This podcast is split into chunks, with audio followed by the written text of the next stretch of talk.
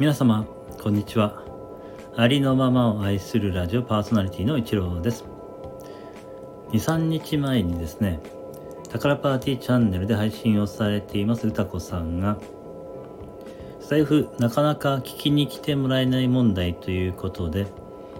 丸1と丸2ということでね2つの配信に分けて、えー、ご自身の体験からですねどうしたら聞きに来てもらえるのかということをですねお話しくださっていますので、